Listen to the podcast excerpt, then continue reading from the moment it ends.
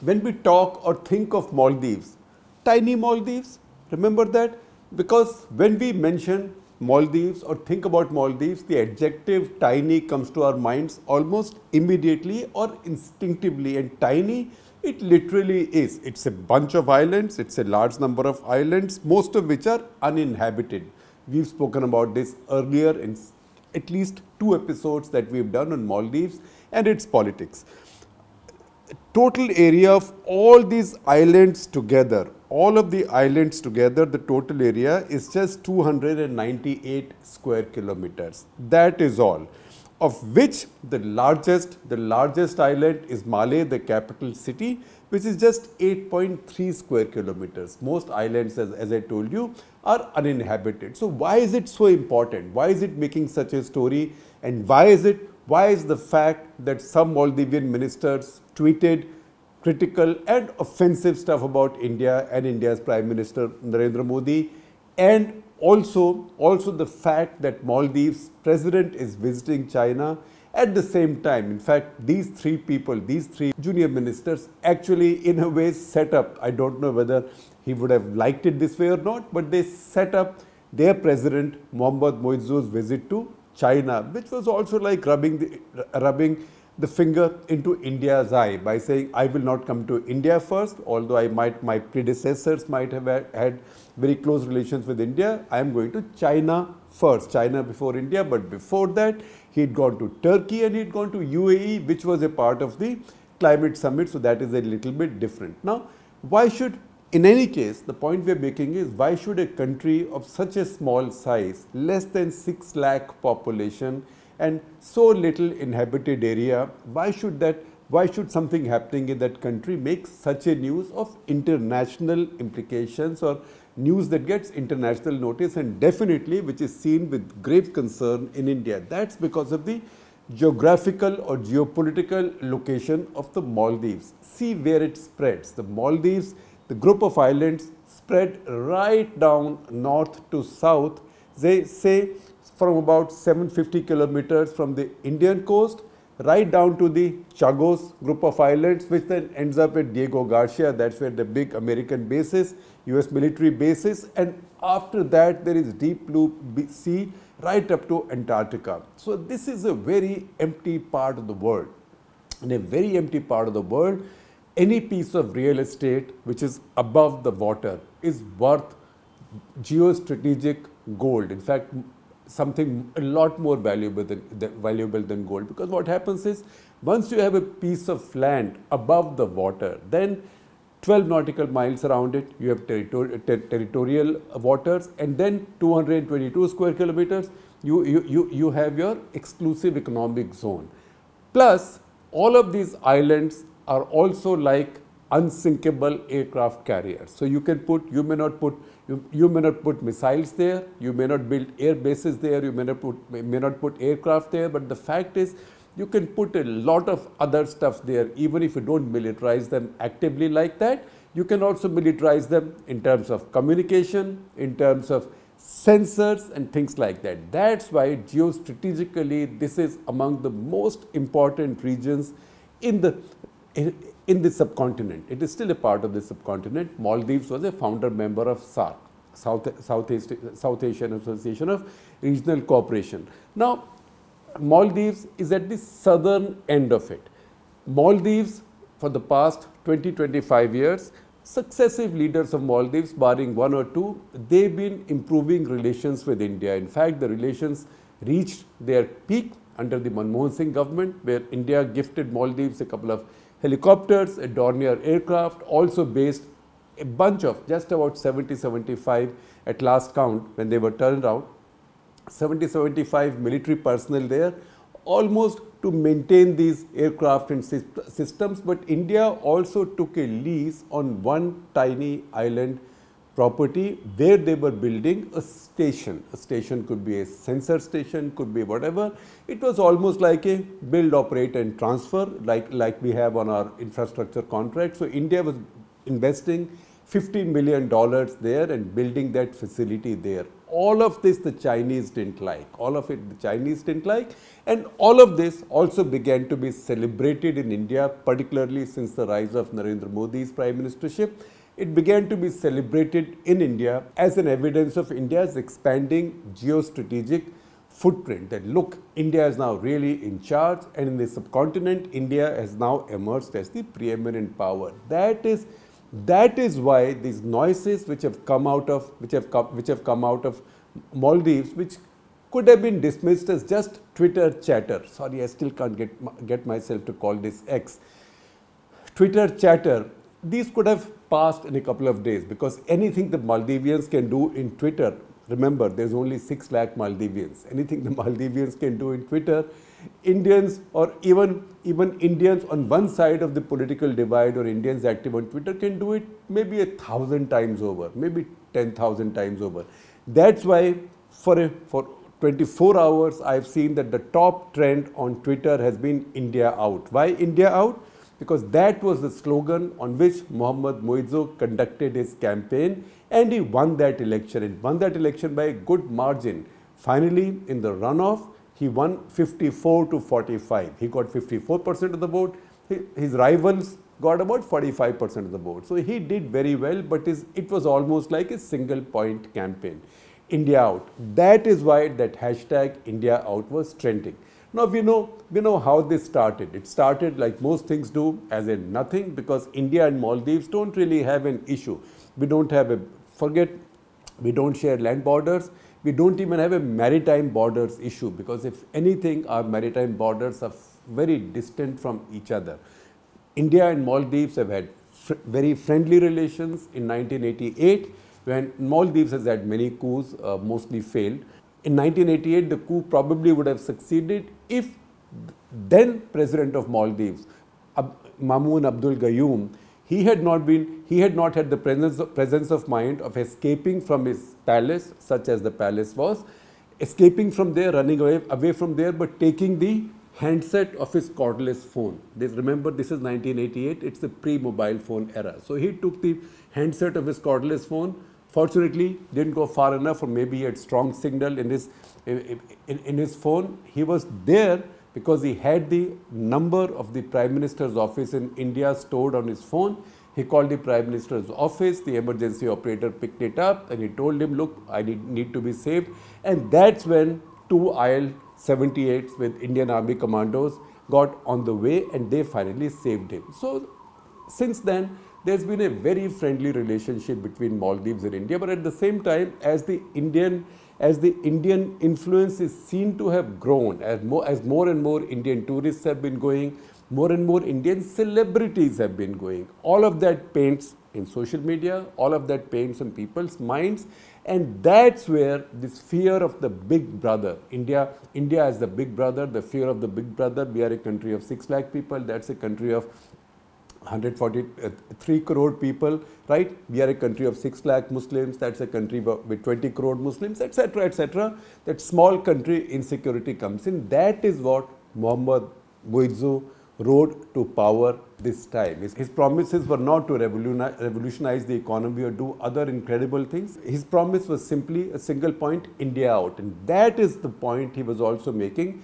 by landing in China on his first bilateral visit just when this tamasha was breaking out that is on the 8th that is on uh, that is on monday. Now once again i don't know whether he is happy with this controversy. Does he think that his trip is being set up all right perfect? Because since his since his plank election plank was to be anti india and to build on anti indianism this bit of anti indian fervor in maldives. Now his government has taken some action. They've suspended these ministers. They've also issued motherhood and apple pie kind of statement saying we want normal relations with India, good relations with India, etc., etc. The High Commission has been summoned, whether it's been summoned or is coming, I don't know. Indian High Commission, Indian High Commissioner in Malé has also protested. So I don't know whether Mohammad Muizzu thinks that this actually supports his politics.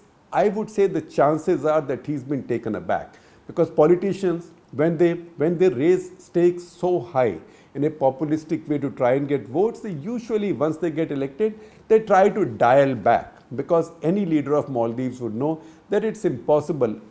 Okay, it's not impossible, that it, it would be very unwise, very imprudent to take such a big panga with India or to have India as a hostile power because Maldives and India have had a much stronger umbilical relationship than Maldives can ever develop with China. And China is not known to be particularly kind to small nations as well, particularly when they become members of BRI, which Maldives did become. In all of this situation, possibly, possibly Mohammad Muizzu is also taken aback that this has, this has gone out of control. And chances are, and I am hoping that he might dial back and try to and try to do the repair work. At the same time, it's been taken note of in the quote unquote right places. Our favorite publication in the world, Global Times, for example. Global Times has done a couple of commentaries on this right away because they are jubilating. They are so thrilled. One, because Mohammad Muizzu is built an anti-India platform and won on this. Remember, Maldives has among the most most important geostrategic bits of real estate in the Indian Ocean. That's why the Chinese are happy with that. Second, that he's going to China before he's gone to India. That's a clear rebuff to India.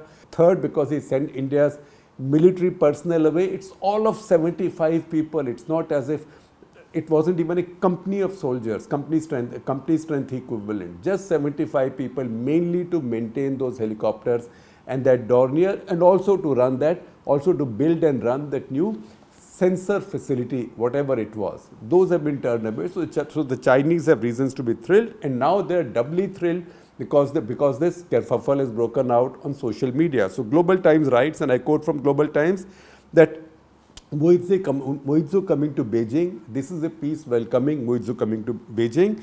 It only, and I quote, it only demonstrates Mr. Muizzu is treating India with a normal mindset and, and steering the relationship between the Maldives and India to normal state to state relationship. And that is why they notice, Global Times notices that he's made a break, he, he's made a break in tradition. Then Global Times in another commentary goes on to say that look, Maldives is a normal country, it's a decent country. China and Maldives have decent relationship based on our mutual uh, respect for each other. But for some people, particularly strategic minds in India and the Western countries see it differently. And I quote again from Global Times from the other article that for them, for these scholars and these thinkers, strategic minds in India and the Western countries, Maldives is just a piece of meat, just a piece of meat in the struggle between India and China. And these minds will be relieved only when Maldives complies with India. Now, as we talk, we need to also understand Maldives a little bit better. Maldives is a member of the South Asian community, but unlike most countries in South Asia, it is a very small population. We know that we have another small population country that is Bhutan, and I am saying this in particular because countries in our region, Indian subcontinent, I always prefer to use the subcontinent to, to South Asia because South Asia I think is a, is a usage that came up in the US State Department and probably in the think tank circuit at one point. I don't, I don't like that very much, so I prefer the Indian subcontinent. If you look at the Indian subcontinent, then yes, Bhutan also is a small population country, but even that is a couple of lakhs or at least a lakh and a half more than Maldives. So Maldives is the second smallest population in all of Asia, the smallest being Brunei right? So smallest is Maldives. Maldives is, Maldives is spread out. A lot of its population is in the capital city of Male. In the capital city of Male, which is just 8.3 square kilometers. I think I said at some point earlier that the first time I went to Male in 1988 to cover that coup, I think I was in the second or third Indian Air Force aircraft uh, with the commandos because they took a bunch of press people, I wasn't the only one. The Indian Armed Forces took not just Indian journalists but also some foreign journalists, also to show what they were doing. On that visit, I, I was surprised to see how small the capital city Male was. It was so small, remember it was a long time back, I wasn't this old. At that point, even I could run coast to coast in about four to five minutes. It is that small. Now it's got very congested. The island obviously can't grow. It's got very congested. It's gone a little bit higher. It is now among the most thickly populated cities in the world. In fact, if you look at the ranking of cities in terms of how thickly they are populated, Male would rank 23rd in the world. And when I say Male would rank 23rd in the world, Manila, of course, is number one. From, from the subcontinent, Kathmandu will be the first to feature at number 6, then Dhaka at number 7, Kolkata at number 16, and Male at 23. That's because a lot of population, it's a magnet for Maldivian population. A lot of the Maldivian population has come to live in, live in the city of Male. Now, there are things we need to understand about Maldives. Maldives, among all our neighbors, among all our neighbor, neighbors, among all the countries in the subcontinent, Maldives is the most Islamic country in the world. In fact, if I may put it like that, Maldives would be probably among the most Islamic countries in the world. Most Islamic in the sense of ha having Muslims as the percentage of population. If you look at the population of Maldives, almost 99% of them, 99% are Sunni Muslim. See Pakistan, see Bangladesh. Bangladesh is almost 7 to 8%, if not a little bit more, of Hindus. It also has a bunch of Christians and Buddhists, particularly in the Chittagong Hill Tract area. So, to that extent, Bangladesh is heavily has a vast Muslim majority, but also has large percentage of other faiths. And similarly, in Pakistan, a lot of Hindus, Christians, and Sikhs live there. You want to look at the countries, other Islamic countries. Iran has some people of other faiths. Turkey, some people of the other faiths, but more importantly, a lot of expats, expats also live and work there. They may not be citizens, but they live and work there. The Arab countries of the Gulf, UAE, Saudi Arabia, Qatar, Kuwait, they are filled with expats and outsiders who work there. They are not citizens, but they work there. In most of those countries, and increasingly in more of those countries, you are also allowed now, you have the freedom to pray as you wish. UAE, as we know, has built a Hindu temple as well, and, and, and this is happening elsewhere also. Maldives is 99%, in fact, more than 99% Muslim. At last count, I see some data somewhere that said that there were, there were about 1400 Christians. Now, I don't know where those 1400 Christians are hiding or whether they even declare themselves a Christian or not because under Maldivian, under Maldivian constitution, you cannot have any faith other than Islam. Again, under Maldivian constitution, practice of any other religion is forbidden, and that's the trouble. A lot of the tourists, tourists means a lot of the particularly celebrity types who think that I will go and get married in Maldives, they have trouble because even in the resorts, it's difficult to hold a religious ceremony which is not an Islamic religious ceremony do a closer reading of Maldivian constitution. It says the republic is based on Islam and no law contrary to any principle of Islam can be applied. So far so good. And that's why they also say no non-Muslims can ever become citizens. That's why I, wonder where these 1400 Christians are. And if these 1400 Christians even exist, that will be only about 0.3%. That will still take still take the Muslim population above 99%. And most outsiders who work, most outsiders who work, work on the islands away from Male and away from inhabited islands.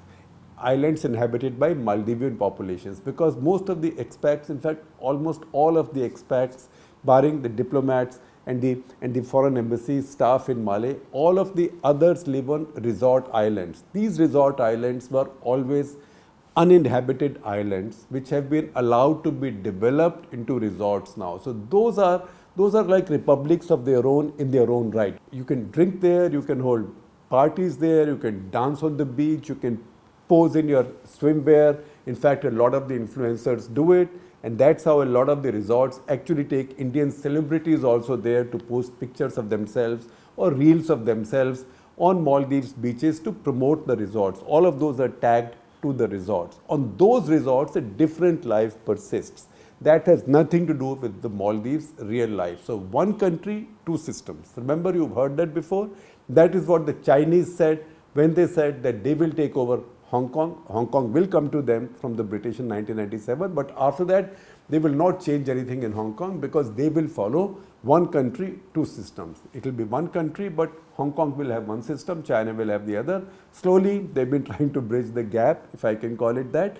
Maldives at the same time also similarly runs a one country two systems business which is one set of rules in Male and other on other inhabited islands islands inhabited by Maldivian population and a completely different system for the resort islands and resort islands are spread very far and wide. The fact is that because Maldives bars constitutionally bars any mode of worship other than Islam this runs contrary to Article 18 of the Universal Declaration of Human Rights. And again, again, Maldives signed up the International Covenant on Civil and Political Rights, where again Article 18 runs contrary to Maldives' policy. So Mal Maldives, and how did Maldives sign up to that agreement, to that covenant? So Maldives did sign up the International Covenant on civil and political rights and its policies that run, run contrary to it. But Maldives itself put a rider while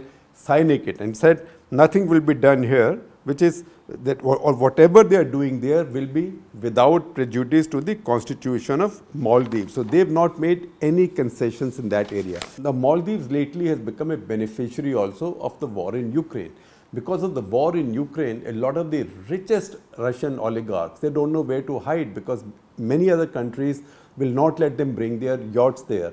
Or many other countries, even, even, even if they took their yachts there, have extradition treaties with the US, with the Western world, so they could be they could be shipped out there. They don't want that. They, they don't they don't want to risk extradition. So many of them have brought their yachts also in, in the Maldives. Once again, it doesn't, doesn't affect Maldives' own population. All of these stay in the resort islands. Knowing these guys, some of these could actually rent the entire islands and they may, they may be doing that as well.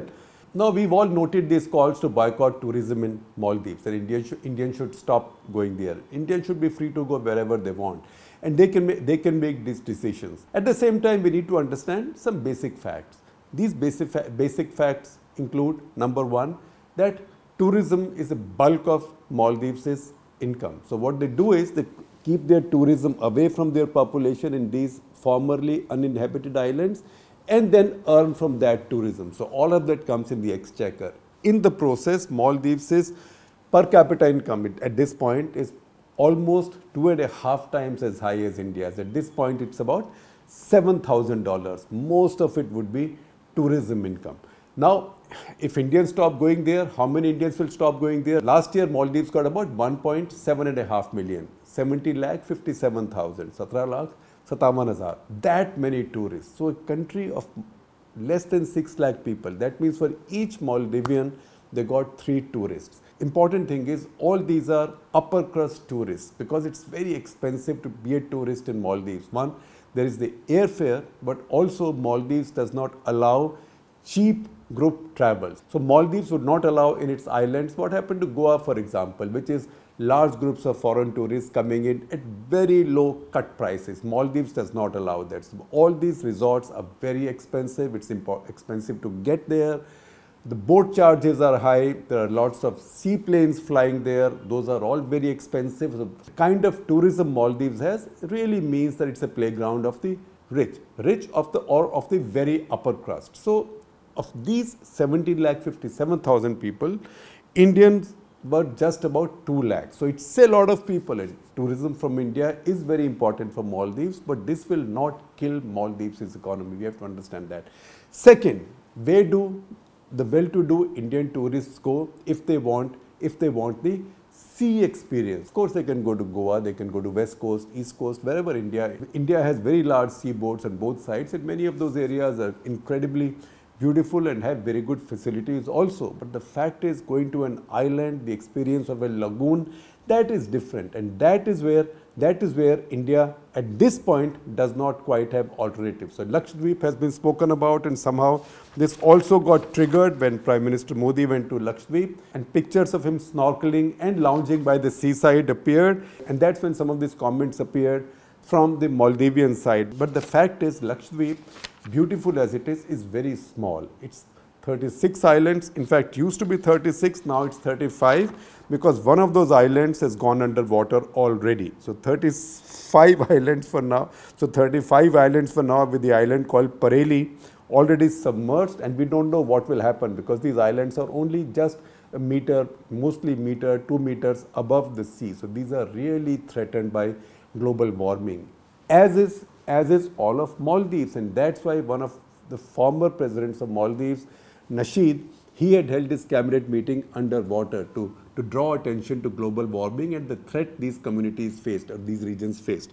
So, so of the 35, 35 islands that still exist in the Lakshadweep group, Lakshadweep group is part of the larger Chagos, Chagos in the south, Chagos is where Diego Garcia is, Chagos, Maldives, Lakshadweep, that ridge. This is basically, these islands have come up as a result of a sunken, of a sunken mountain range. That is the Chagos Lakadweep or Chagos Lakshadweep mountain range. In fact, there's been a bit of trouble in Chagos Islands also because Chagosians are asking for their rights and there's a, there are questions about who will continue to operate from Diego Garcia. We have actually featured this twice in Cut the Clutter and I will share those links with you with the descriptions with the description. So please do check it out. Now of these islands in, in Lakshadweep, of the 35 islands, only only 10 are inhabited. And those 10 also have very little population. The total population would be just about 70000 now. 2011 census was 64000 we haven't had a census since then. But we also need to note that lakshadweep also has a very low birth rate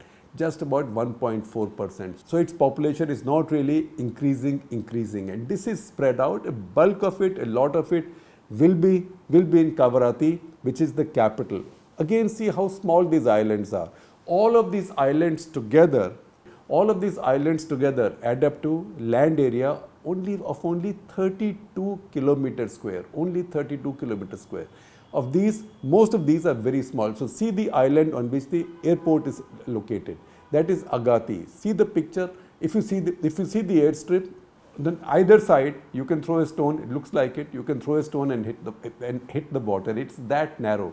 It is really like an aircraft carrier. Now, not far from it also is the island of Bangaram. Bangaram is the island uninhabited, which has which was the first to be developed as a tourist resort. And that is where we've seen Mr. Modi. The rest is really not neither developed, not yet opened up, and traveling from one island to the other. These islands are spread over a 300 kilometer area. So to develop these, to get enough people from India to go there, to have facilities for them will take time. So some will come up. It looks like a couple of resorts will come up over the next two, three years. What I see on the other hand is that as focus shifts, and I'm hoping that one upshot and one good upshot of this crisis or this tension that has arisen between Maldives and India will be that India will begin to focus on its own island zones. For too long have our islands been ignored. In fact, our islands, instead of being seen as opportunities, they, they've been seen as, as liabilities, as, some, as, as territories that India has to protect. So while Lakshadweep will be developed and some Indian tourists will start going there. Hopefully, some foreign tourists will start going there because we've seen a massive decline in foreign tourist arrivals in India. If I just look at official figures, between 2019, last year's tourist arrivals in India, foreign tourist arrivals in India compared to 2019, that is the year before COVID came, foreign tourist arrivals are down 44% in India. So maybe more foreign tourists will also come to these Lakshadweep resorts. But importantly, they will be a collateral benefit, which is that islands on the other side, which is islands on the other side, which is islands to the east, the entire Andaman Nicobar range. That is 571 islands. Once, once some of those are developed as resorts, one island was opened up last year by Government of India. It was, it was barred to, to outsiders. That was opened up and, and, and I believe a resort is coming up there and more come up there also, Port Blair is a well-connected airport. Maybe more flights can start there. And that is where if more facilities come up, more Indians can start traveling. That is 571 islands. 37 of these islands are already inhabited and India does not even have the kind of challenge that the Maldivians do, which is, which is having to build one country, two systems. Because in India, the same law, the same system, the same social norms will apply to everybody.